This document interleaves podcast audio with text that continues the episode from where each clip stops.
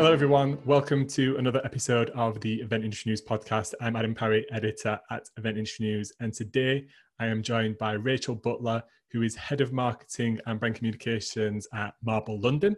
Um, my notes over here say that your heritage is actually based in festivals, music, and arts, which is really interesting. It's kind of how I got into to the events industry.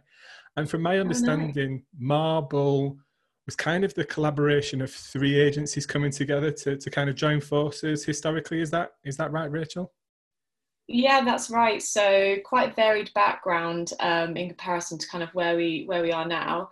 So the business itself um, was initially we so we have four kind of um, co-founders, and they initially had three separate businesses, as you mentioned. So um, one is focusing on event production and the kind of logistics side, pulling the events together.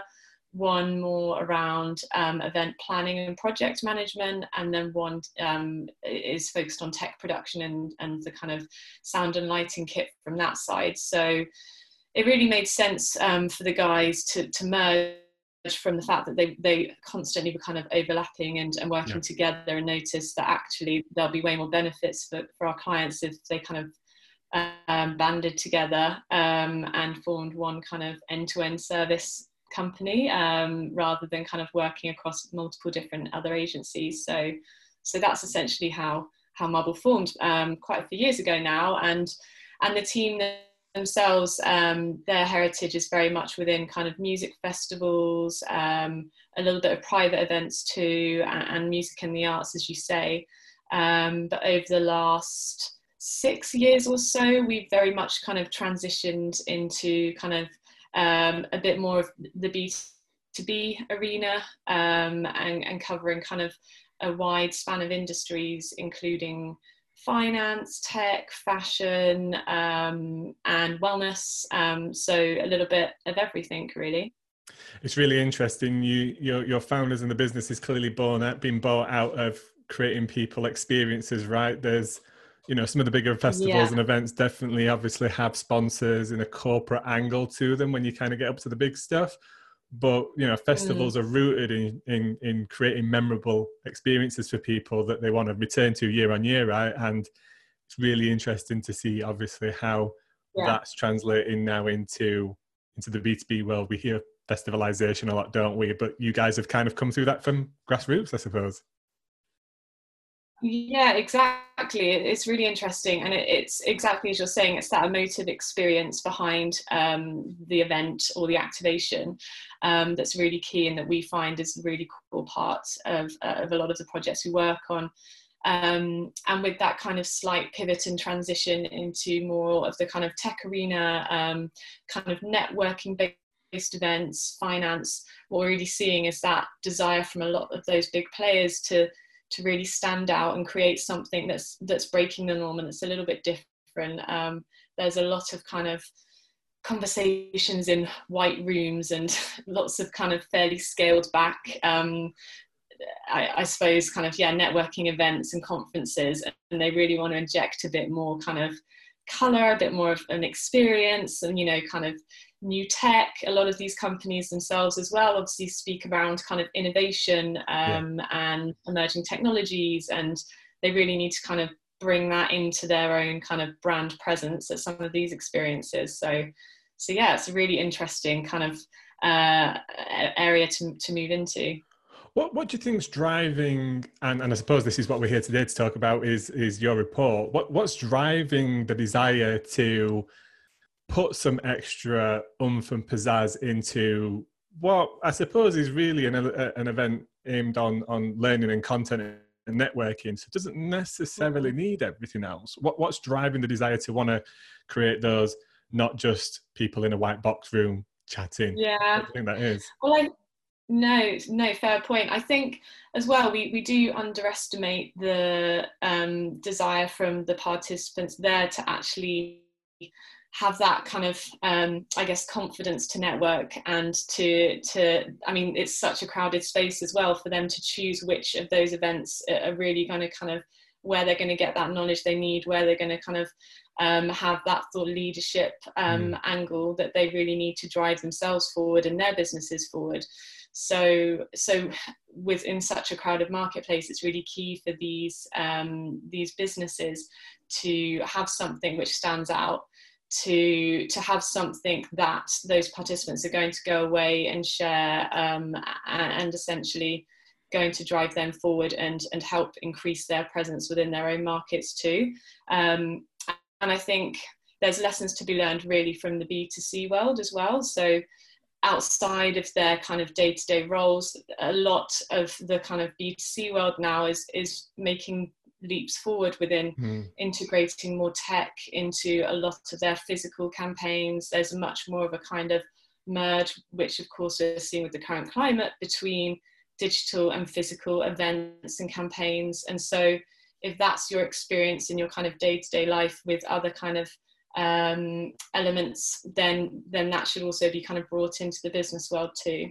Yeah, I'd, I'd agree with that. I suppose just while you've been speaking about that, I've been thinking about my own experiences as an individual when it comes to hospitality, and me going out to eat, right? You know, you go into a McDonald's, it's not really yeah. a memorable experience, is it? It's kind of, it's there to serve a purpose, fine, whatever.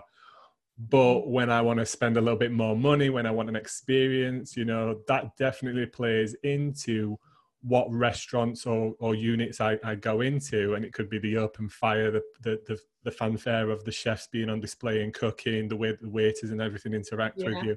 And it's a totally different play isn't it? One's very memorable the other one's just you've forgotten about it as soon as you walk out of the walk out of the room. So if you're a if you're a yeah, brand or a corporate and you're spending lots of money on captivating the minds of people and obviously encourage them to spend money with you or, or continue to spend money with you then making an ex- experience mm. memorable even if it is a presentation about product service or, or networking that definitely obviously clearly goes towards helping along with that so it's a worthwhile worthwhile investment let's let's have a look, yeah. look at the the the report then as opposed to first start off you know reports like this they're no small undertaking. It, it, takes a lot of effort to kind of start to figure out the questioning. Yours goes into quite a bit of detail um, around different elements of experiences, the value of them, what people get out of them, why they're important. And then you've obviously got to go out there, you've got to interview people, yeah. and you've got to write it all up and make it look great so people can digest it afterwards why why why did Marble London decide to, to to to take this on board and and do this piece of work which it looks like to me is free for anybody to kind of go download and and, and check out? Yeah absolutely. So um, so I suppose twofold really. Um, there's the side of it that as we were um, moving more into, as I mentioned, the industries over the last few years that uh, that include kind of marketing teams that we're working with. So traditionally we worked with events teams, um, but now that we're working a bit more closely with marketing teams and communications teams outside of our knowledge and experience that we've gained with our current clients, we really wanted to get a broader scope of how the whole of that industry, um, their, and their feelings and perception towards live experiences. Um, and we we were having a look ourselves online to see kind of you know what's the general consensus how how do marketing teams perceive events within their, their marketing strategies how do they regard that we have our own feelings but we'd like to know kind of you know what what's the general consensus as i mentioned and, and there really wasn't anything out there as far as we could see.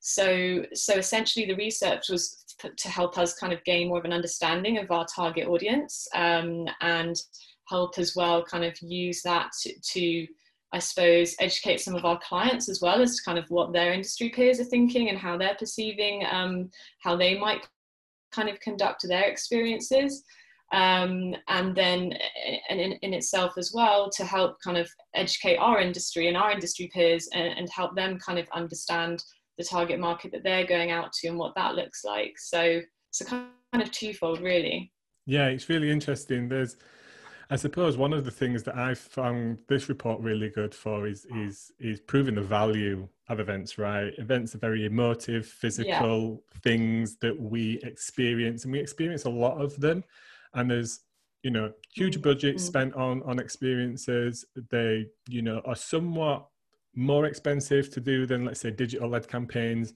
but there's so many intangibles around mm. them that are valuable that you can't get through any other medium and i suppose this is what the report kind of discusses and, and, kind of focuses on which is the value of events as part of the marketing mix and, and how that can all be connected yeah. up let's have a look at some of the statistics then you know, this is this podcast is being recorded still during a lockdown, so I appreciate some of the statistics and and and kind of the way that feels, mm-hmm. people are feeling may have shifted ever so slightly, but I think it's still very very relevant in terms of what our industry and what buyers and corporates were kind of thinking and feeling before the lockdown. Because if this pandemic hadn't happened, absolutely. it would have been, still been the case. So I suppose to yeah. touch on touch on thingy uh, on on on first, what what did the current climate look like when you got those those responses back? What was the thoughts and feelings of um, those that you surveyed? Yeah, so actually fairly surprising for us. So um, we spoke to 100 um, marketeers, largely within um, the marketing industry, also within finance and tech too. Um, and 55% of those that we spoke to have previously carried out an event, um, which is really great to see. But really interestingly, is that 90% of marketers believe that events are an essential part of their marketing strategy. So there's that slight disparity between those who've actually physically carried out the event um, and, and, then those that actually feel as though it's a really kind of valued part of their strategy and what they should be delivering. Um, so that's the kind of really kind of hits the core and, and our feelings before actually carrying out the research into okay we know there's a demand out there.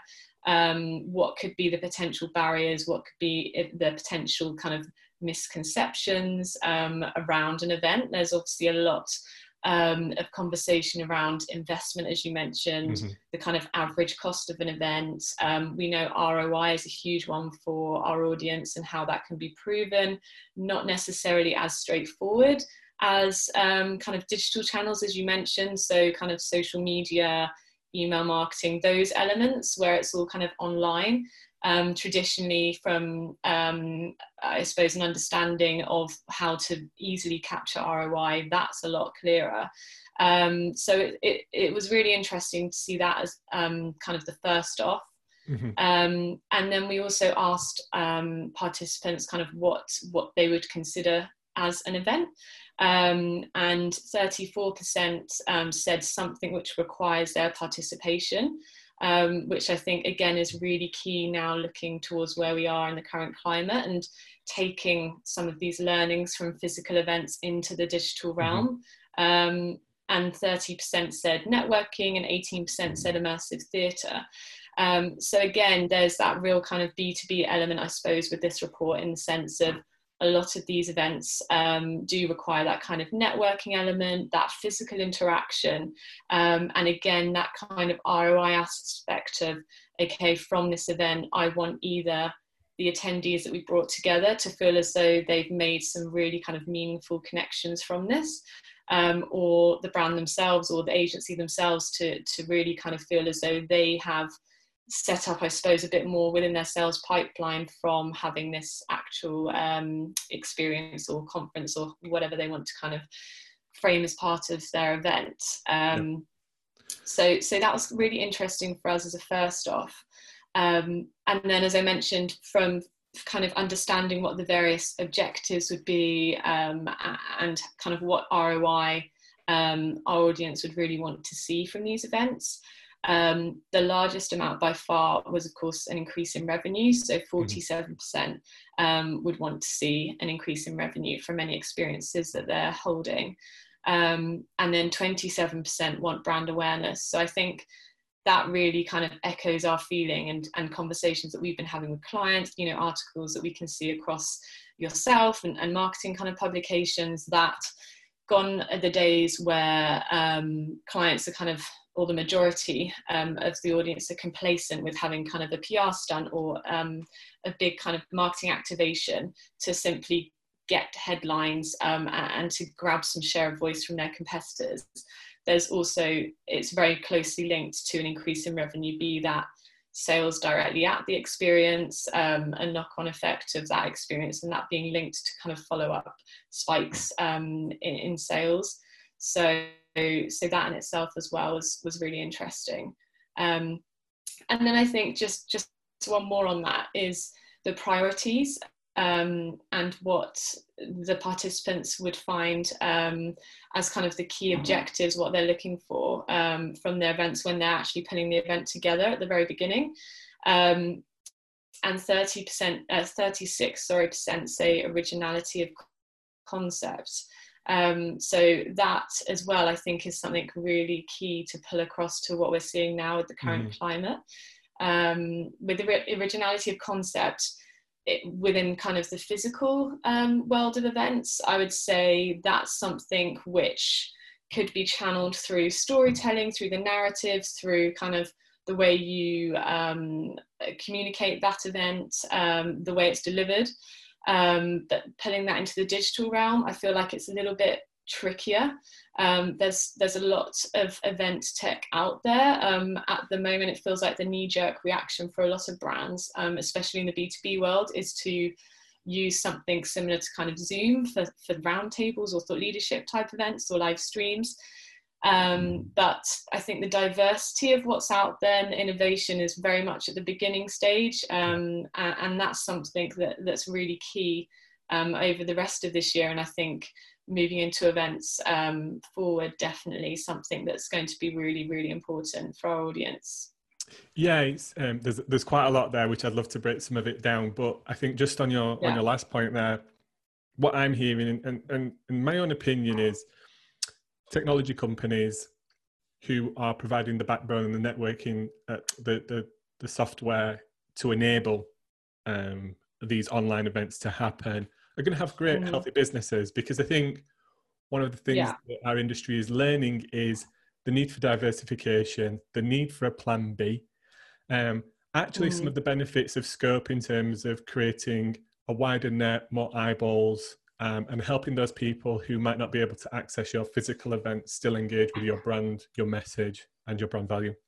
Yeah. And then, you know, sustainability plays a role into that in terms of logistics and people traveling um, and, and then business sustainability maybe that element of getting those 10,000 eyeballs is a lot more cost effective by having a hybrid or virtual online element to your mm-hmm. event rather than saying right the aim is to get every single person physically here because we need them in front of us in order to, to, to create value so i think yeah. the industry is going to go has forced to go through quite quickly um, a change. I think, yes, there's a lot of Zoom webinars.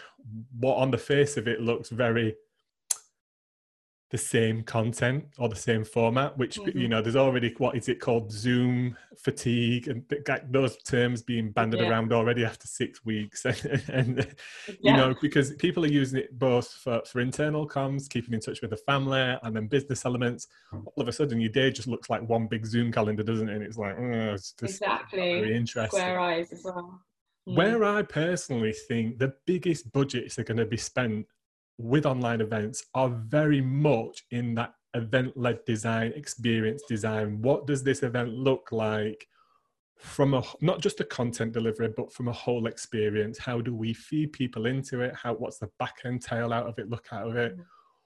You know, do we do we create something for those remote participants that still brings them back into the part of the event? You know, lots of people have been talking about Deliveroo vouchers, experience boxes, you know, other aspects mm. and elements that can, you know, even kind of like the Heston Blumenthal, you know, dining experience, which is you've got your headphones yeah. on as you're eating something, you're hearing the sea and all that kind of stuff, and it, it transports you to where mm. that's that's going. That could be fed into speaker content, um, the event itself, and all that kind of stuff. So, mm.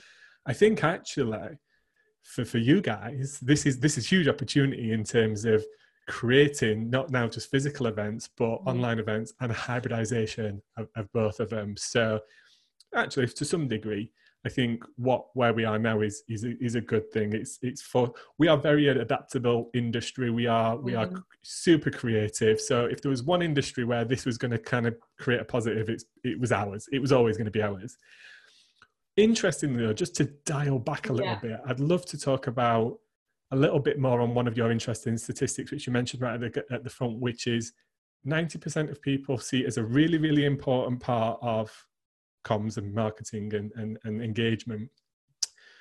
But I think was it forty five percent had never done an event. Was that is that have I got that statistic right? Yeah, forty five percent hadn't done an event. That's correct. Yeah. So why is that? Why did it? Is it because those individuals are restrained in budget? Maybe they can't.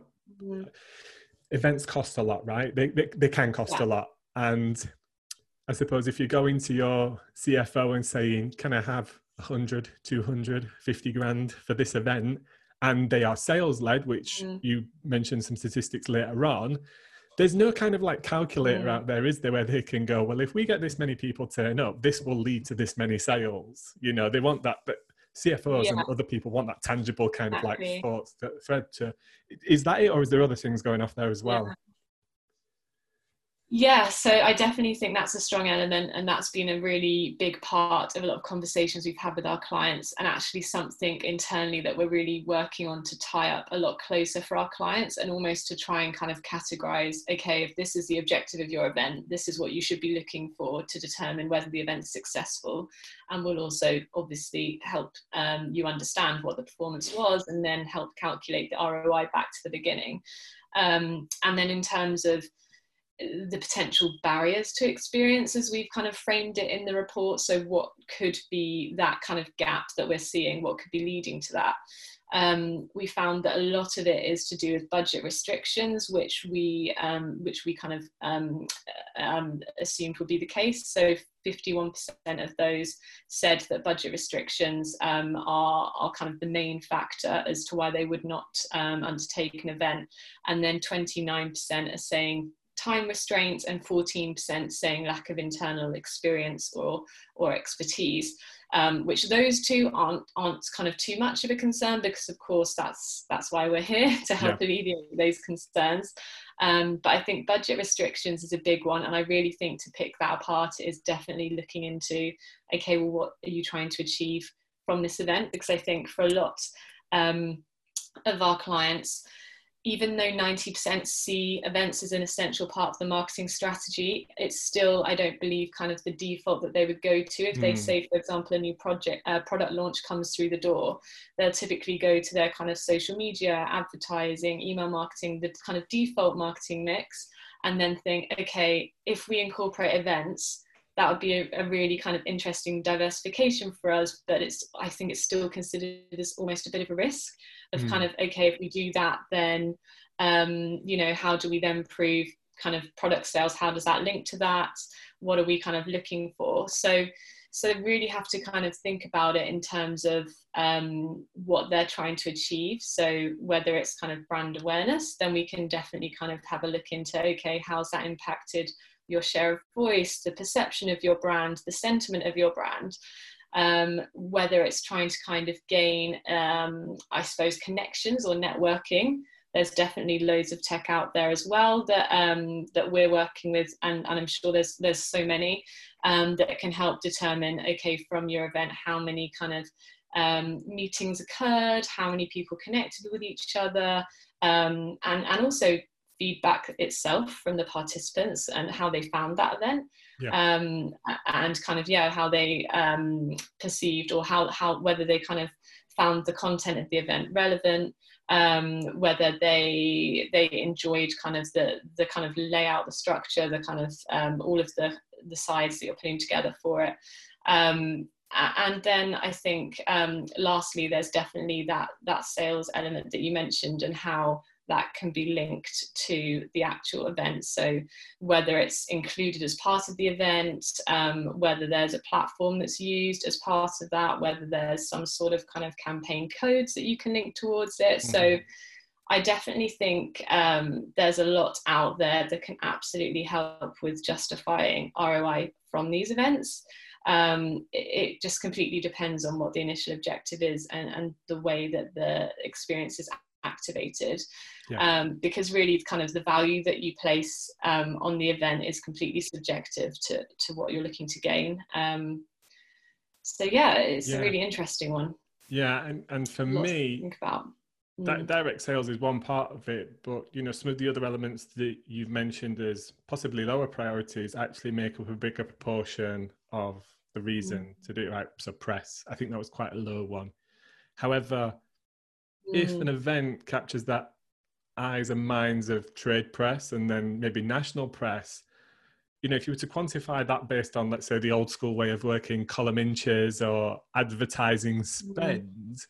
that could be five, ten times what that investment has been. And that's long tail stuff, right? That will have an impact mm. on sales long term because you've created brand equity and mindshare with a lot larger audience that would have never been even possibly aware of your physical event or there uh, and you know mm. some of the other other sections you know brand awareness like brand awareness is one of these things that's generally thrown away well it doesn't it doesn't really doesn't really matter but you know there was a, a guy called Samuel mm. Scott who works for the drum who who tweeted not just recently saying that if you had a dollar for every time that somebody says it's only the product that matters it's not the awareness like if nobody knows about your product or service if nobody has time to yeah. feel and touch your brand and engage with your cust- company how are they ever going to buy from you? We know we buy from people and we buy from pe- brands that we trust and all that kind of stuff. That stuff doesn't always come across as an advert right? It's you know a banner on a website can't can't build yeah. trust and brand equity and, and, relationships. It just it just doesn't work. Um, so i think it's really interesting that hopefully maybe some of the technology can help us with this we can start to build frameworks and, and, and showcase how much all of this other stuff is actually super valuable that will impact direct sales long term. Um, we'll hopefully get there, yeah. get there one day. Um, moving on a little bit further into the report, I know your report touched upon on what on, on some of the future things, some of the future thoughts and feelings of the companies that you interviewed and the individuals that you mm. interviewed. Do you have any interesting tidbits around that because I, I, see some here in front of me, but I don't want to take it away from you before you explain. But that, that, that's really interesting. Some of the stuff that the future the future holds for us. Yeah, yeah, yeah, absolutely. So um, the largest one that we saw in terms of um, what I suppose the future trends would be for for 2020. So initially, um, this was created at the back end of last year, um, headlining that was sustainability, um, which again we know from from you know conversations we're having with clients, um, from our own initiatives internally, from what we're seeing in the press. It's such a huge talking point, um, and something which I think in general as as a society we're moving towards much more of um, having a much more kind of environmentally conscious um, I suppose, kind of take on, on everything that we're doing um, and economically as well. So 48% saying they want to see greater transparency from brands on sustainability um, it was kind of leading that, which we heavily kind of agree with and believe. Yeah. Um, and then 37% um, we're looking or expecting to see a wider use of immersive AR and VR technology um, which I find really interesting um, because I, I, I, feel as though not just within the events industry, but within a lot of other industries, AR and VR have been kind of um, real kind of hot topics for the last few years. Um, and there's been so much kind of conversation around how we're going to see a lot more of that within even consumers' homes and, and how that's going to become normalized so much more. But we haven't quite got to that point, I would say. I mean, we have a lot of conversations with some of our big tech clients who are very innovative themselves um, and, really kind of you know pioneering emerging technology and fostering that industry. Um, but it's still not something that's almost a default or a given within those events which I, I feel as though that that's something that's really missing. Um, and at the moment as we're kind of exploring from such a creative industry as you mentioned ways that we can bring that um, innovation, the immersiveness, the creativity into the digital sphere from the physical um, side of, of, of, our industry, this is where I think we will see um, a, a, big growth um, in that this year. Um, whether or not it would have happened without this kind of almost this nudge or this push forward from from the current climate at the yeah. moment, um, I think I think when you think about um, the kind of theatrical side of our industry, the storytelling side, um, that's something which, which, is going to become really prevalent um, and really kind of excited to see that take up from, from not only industries that we would expect, so say, for example, kind of the secret cinema side, yeah. Um, the more theatrical side of the industry. I also think from from kind of B2B side, um, conferencing, um, from kind of even things like wellness and sports. I think it, there's a huge opportunity there. Um, and hopefully we'll see that kind of explode a little bit more this year, definitely. I think those I think those two statistics are very complementary to each other um, mm. because I believe that technology can help a huge amount towards events being sustainable we, we've seen it already adopted by our industry quite quite widely that the replacement of the, the printed event brochure printed literature with event apps. That mm was kind of one of those easy transitions from a cost perspective, from a printing perspective, from a recycling perspective. That that just makes sense, right? Not only that, it's more likely yeah. to be kept hold of. But I think, you know, mm one of those things that we have to wait for is for our audience to somewhat catch up you know, event apps mm. would have mm. never gone off the ground before we had the devices as attendees, bringing them with us, bringing our own devices to events to enable us to be able to download and engage with them if we should so wish. Um, nobody was mm. going to be pushing event apps before smartphones. It just it wouldn't have happened. And if they did, I don't know about it, but that that'd be an interesting sell. Mm. And then you know we talk about VR and AR. I think AR is going to be the bigger play in our sector than VR personally at physical events just because you know we're already walking around with devices with AR capabilities. I think yeah. that the, the barrier needs to change somewhat, maybe as we see more people buy, you know, ocular devices, whether those be glasses or things that they generally wear and have on them without having to take their phone out, because we know how jarring that is at an event if we all of a sudden kind of looking around and we take a phone out and we're engaging with somebody that's like rude, right? It's it's the social norm still mm. exists within face face to face events. So AI is going to be really interesting from a sustainability perspective. Maybe we don't need to print directional signage and branding anymore. It's just a case mm. of people can find and navigate and wayfind using their own devices. Sustainability yeah. straight out the box. VR is interesting, I think, in those more immersive experiences, right? So you want to partake in, let's say, a story as part of an event. And rather than build a big stage or a set and have all that theatrical mm. equipment in the theatre and all that kind of stuff, you can participate there at the event or away from the event in that part of that experience. I'm a I'm an early adopter. Yeah. I bought a VR headset and, and, and actually it's it's gone. It's out of my life because I just didn't feel there was enough out there or enough compelling reasons for me at the moment to, to, to use that technology. I'm sure as that technology mm-hmm. filters down and all of a sudden, you know, our phones will be able to do what these big headsets do and we just kind of sl- slip it in the Google Cardboard thing. Again, it'll have a it'll have a rise. Mm. V- VR and AR absolutely can help towards sustainability, and I'm really glad that one of the future things that you've brought out of this report is the key of sustainability because that's something we're really passionate about here at Event Industry News. You know, we've worked hard to kind of raise awareness of what others are doing sustainable, sustainably. You know, some have been cost prohibitive, and that's why other materials have been used and things like that. So it's it's super super interesting the report that you've you've created. So Rachel, in terms of the rest of the report, is there anything yeah. else that you want to share with our listeners and viewers on on kind of interesting parts of what came out of that report? So I think um, aside from the, the areas that we've covered, it, it's really the kind of purchasing habits that are linked to um, to activations as well. Um, so the fact that 98% of users feel more inclined to purchase after attending an event, um, which is very much kind of linked to the physical aspect and the emotive aspect and the memorable aspect that we kind of discussed at the beginning of the podcast.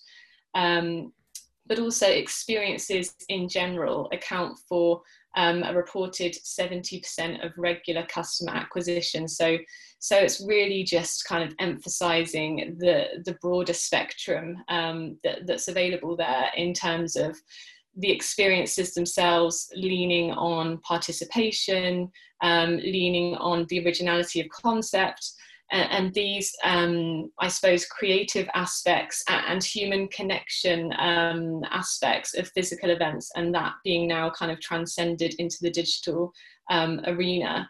Uh, and what we're i mean from this report that that's kind of what we what we learnt um, and what we took away from it but i think at the moment adapting that to what we're seeing um, in the current climate is, is, again just leading it back to that real hybrid um, of the events world and how actually digital and physical events um, have their own benefits um, and they you can't replace one with the other um, and they both really kind of complement each other and what we're seeing from um, what's out there and what, what conversations we're having with our clients is the most successful event strategies really have um, that dual aspect um, and parts of both. So maybe you kind of begin with a digital series, which then leads to a physical counterpart.